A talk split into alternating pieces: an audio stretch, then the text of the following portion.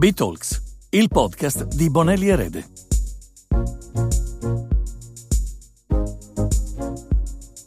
Nell'ambito dell'attività di verifica e accertamento dell'Agenzia delle Entrate nel periodo pre-Covid, stava emergendo un problema rilevante legato agli effetti delle contestazioni relative all'utilizzo di crediti d'imposta. In questo podcast Matteo Fanni e Tatiana Giacometti, rispettivamente partner e collaboratori senior di Bonelli Erede, entrambi membri del nostro focus team contenzioso tributario, ci spiegheranno come il problema, temporaneamente sopito durante la pandemia a causa del rallentamento nell'emissione degli atti di recupero, stia tornando prepotentemente all'attenzione degli addetti ai lavori e degli imprenditori che abbiano fruito di tali crediti. Matteo, in che cosa consiste la problematica relativa all'utilizzo di crediti d'imposta e da dove ha origine? La problematica è relativa agli effetti che derivano dall'utilizzo di crediti d'imposta oggetto di contestazione da parte dell'Agenzia delle Entrate. Più in particolare è legata alla distinzione normativa tra i crediti cosiddetti inesistenti e quelli non spettanti. Tra il 2008 e il 2009 è stata introdotta una disciplina particolarmente aggressiva finalizzata al recupero dei crediti inesistenti, Tale disciplina prevede un termine lungo di otto anni dall'utilizzo per l'emissione del cosiddetto atto di recupero del credito, una deroga alle disposizioni in materia di riscossione provvisoria in pendenza di giudizio, con l'immediato recupero dell'intero importo dovuto, comprensivo del credito, sanzioni tra il 100 e il 200% del credito stesso ed interessi, e da ultimo l'impossibilità per il contribuente di accedere agli istituti ordinari deflattivi del contenzioso o definire le sanzioni misura ridotta. È evidente che l'insieme delle sue indicate norme risultava giustificato perché mirava a colpire una rilevante evasione che si basava sulla compensazione diretta nei modelli F24 delle imposte dovute con crediti fittizi inventati dal contribuente, la cui intercettazione risultava particolarmente complessa per il fatto che l'utilizzo di tali crediti avveniva direttamente nei modelli di pagamento, spesso senza alcuna indicazione della loro esistenza e origine in dichiarazione. Matteo, se la normativa intendeva colpire un fenomeno di evasione così grave, quali fattori hanno determinato una percezione problematica della stessa? Le novità che hanno determinato l'insorgere di problematiche applicative sottovalutate dal legislatore e dalla stessa Agenzia delle Entrate sono certamente da un lato un sempre maggior utilizzo da parte del legislatore del credito d'imposta come strumento di incentivazione delle politiche economiche e fiscali, Tali strumenti hanno determinato il sorgere di crediti d'imposta collegati a materie tecniche particolarmente complesse, quali ad esempio la ricerca e sviluppo, gli investimenti in pubblicità, gli investimenti in beni strumentali, il rafforzamento patrimoniale delle imprese e tanti altri.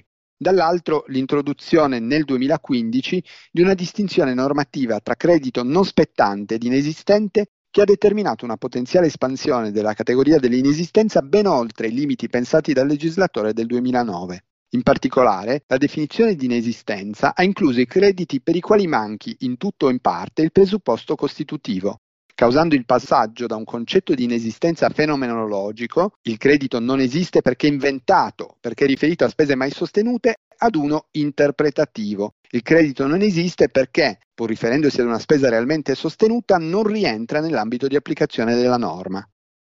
Tatiana, quali sono le principali differenze tra non spettanza e inesistenza sul versante penale?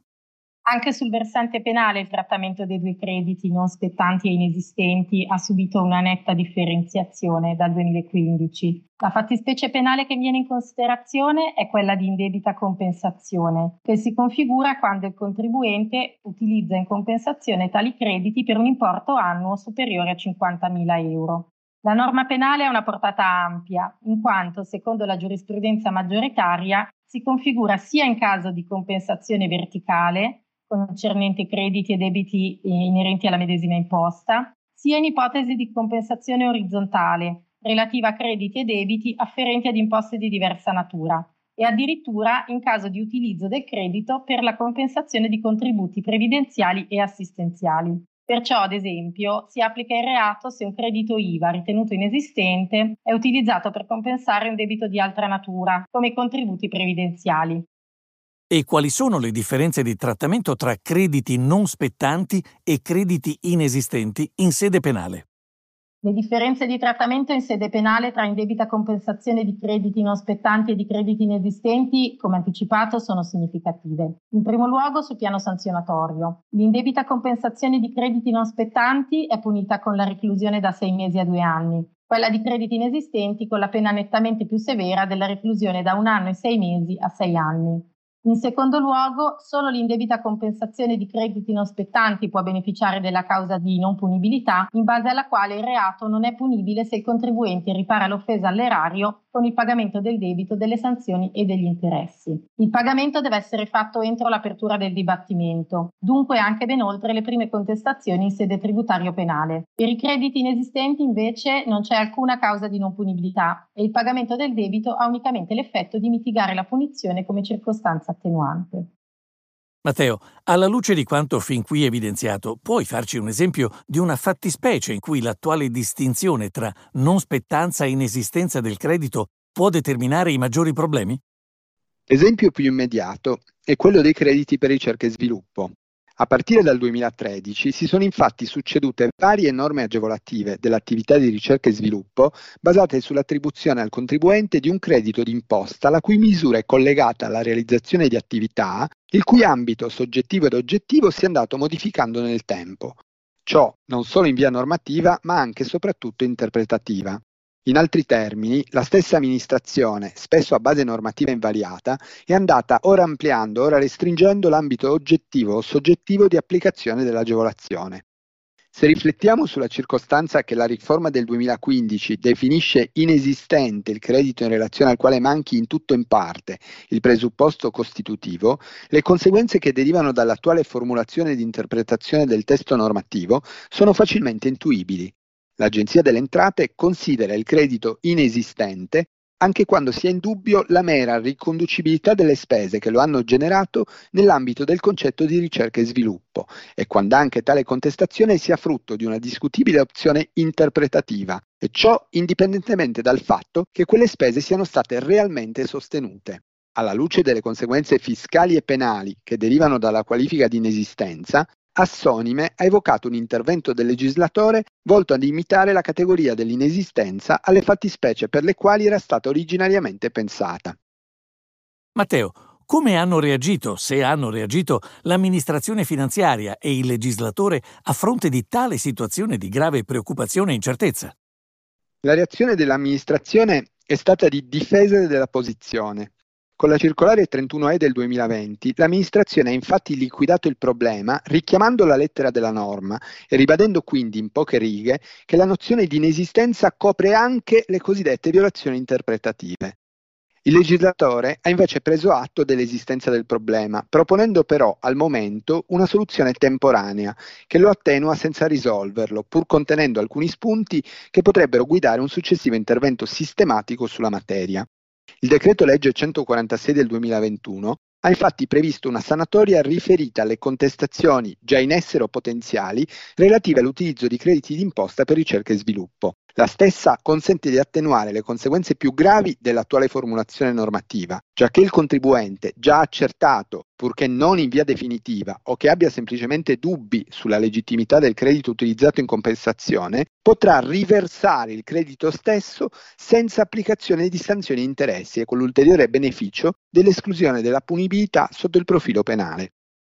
Ed esistono limiti riferibili all'applicazione della sanatoria? La norma ha carattere temporaneo poiché copre i crediti d'imposta per ricerca e sviluppo maturati nella finestra temporale 2015-2019 ed utilizzati fino al 22 ottobre 2021 e perché l'opzione per il riversamento spontaneo potrà essere esercitata fino al 30 settembre 2022 anche in tre rate. Detto ciò, la sanatoria individua anche un limite oggettivo di applicazione, che potrebbe costituire la base sulla quale costruire una riforma sistematica della materia. La sanatoria è infatti possibile solo in presenza di spese realmente sostenute quando la contestazione sia di tipo interpretativo, si riferisca alla loro pertinenza o congruità o abbia ad oggetto la media storica di riferimento da considerare ai fini del calcolo. La sanatoria è invece inibita quando la determinazione del credito sia il risultato di condotte fraudolente o derivi dall'utilizzo di documenti falsi per operazioni inesistenti, nonché nelle ipotesi in cui manchi la documentazione riferita alle spese. È chiaro che l'intervento del legislatore è stato dettato dalla volontà di porre un rimedio temporaneo all'eccessiva penalizzazione delle cosiddette violazioni interpretative, vera stortura del sistema.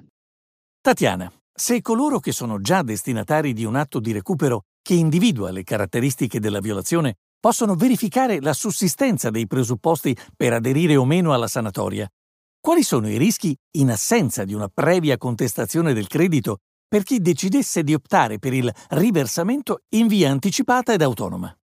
La sanatoria prevede a favore del contribuente una speciale causa di non punibilità che esclude l'applicabilità del delitto di indebita compensazione per il contribuente che abbia completato correttamente la procedura di riversamento. È evidente che il soggetto che opti per la sanatoria senza avere una previa e chiara definizione delle caratteristiche della propria violazione si espone al rischio che l'agenzia, in un controllo successivo, magari originato proprio dalla sanatoria, rilevi caratteri di fittizietà o fraudolenza nella fase di generazione del credito d'imposta. In questo caso, il malcapitato contribuente si vede revocare gli effetti della sanatoria e si trova nella scomoda posizione di avere autodenunciato la propria violazione, rischiando di perdere i benefici premiali della stessa sia sul versante penale che su quello tributario. Avendo peraltro spontaneamente riconosciuto l'esistenza di una violazione, violazione, la sua difesa sarà presumibilmente limitata alle caratteristiche della stessa. Dovrà dimostrare cioè che la violazione commessa ed autodenunciata non ha quelle caratteristiche di simulazione, fraudolenza, fittizietà che renderebbero nulli gli effetti penali e fiscali della sanatoria. Sotto un profilo penale, quel contribuente si vedrà contestato il reato di indebita compensazione, peraltro nella sua fattispecie più grave di inesistenza del credito, con l'invio della notizia di reato alla competente procura. Volendo tirare le fila di quanto fin qui discusso, la sensazione è che si vada verso un possibile intervento normativo volto a ridefinire il confine tra non spettanza e inesistenza dei crediti d'imposta. Questo per limitare l'intervento maggiormente repressivo alle fattispecie che si caratterizzino per la presenza di gravi indizi di fittizietà e fraudolenza e non per una evasione di tipo cosiddetto interpretativo, tu cosa ne pensi, Matteo? Sul versante fiscale ritengo che un intervento di sistema nella direzione indicata sia necessario. In materie tecniche, quali la ricerca e sviluppo, accanto a fenomeni di frode che meritano una repressione dura e tempestiva, si affianca un elevato rischio di contestazioni di natura meramente interpretativa, per le quali occorre invece che sia ripristinato quanto prima un quadro normativo e sanzionatorio più tenue e soprattutto sia reintrodotta la possibilità di avvalersi degli ordinari strumenti deflattivi, così da consentire a contribuenti ed amministrazioni di trovare una quadra prima e al di fuori della fase contenziosa. Grazie Matteo. E tu Tatiana cosa ne pensi? Anche sul versante penale trovare una linea di demarcazione definitiva appare ormai necessario. Ciò sia perché solo condotte autenticamente fraudolente di creazione fittizia del credito meritano effettivamente la sanzione penale più grave, perché comportano un serio danno per il fisco ma anche perché sull'altro fronte il contribuente che invece sia in corso in contestazioni interpretative o applicazioni sbagliate di una normativa complessa deve essere posto in una posizione diversa, con la possibilità, ripagando quanto dovuto, anche di non andare incontro a una sanzione penale. Grazie per l'ascolto e vi invitiamo a continuare a seguirci su belex.com e sul nostro canale Spotify.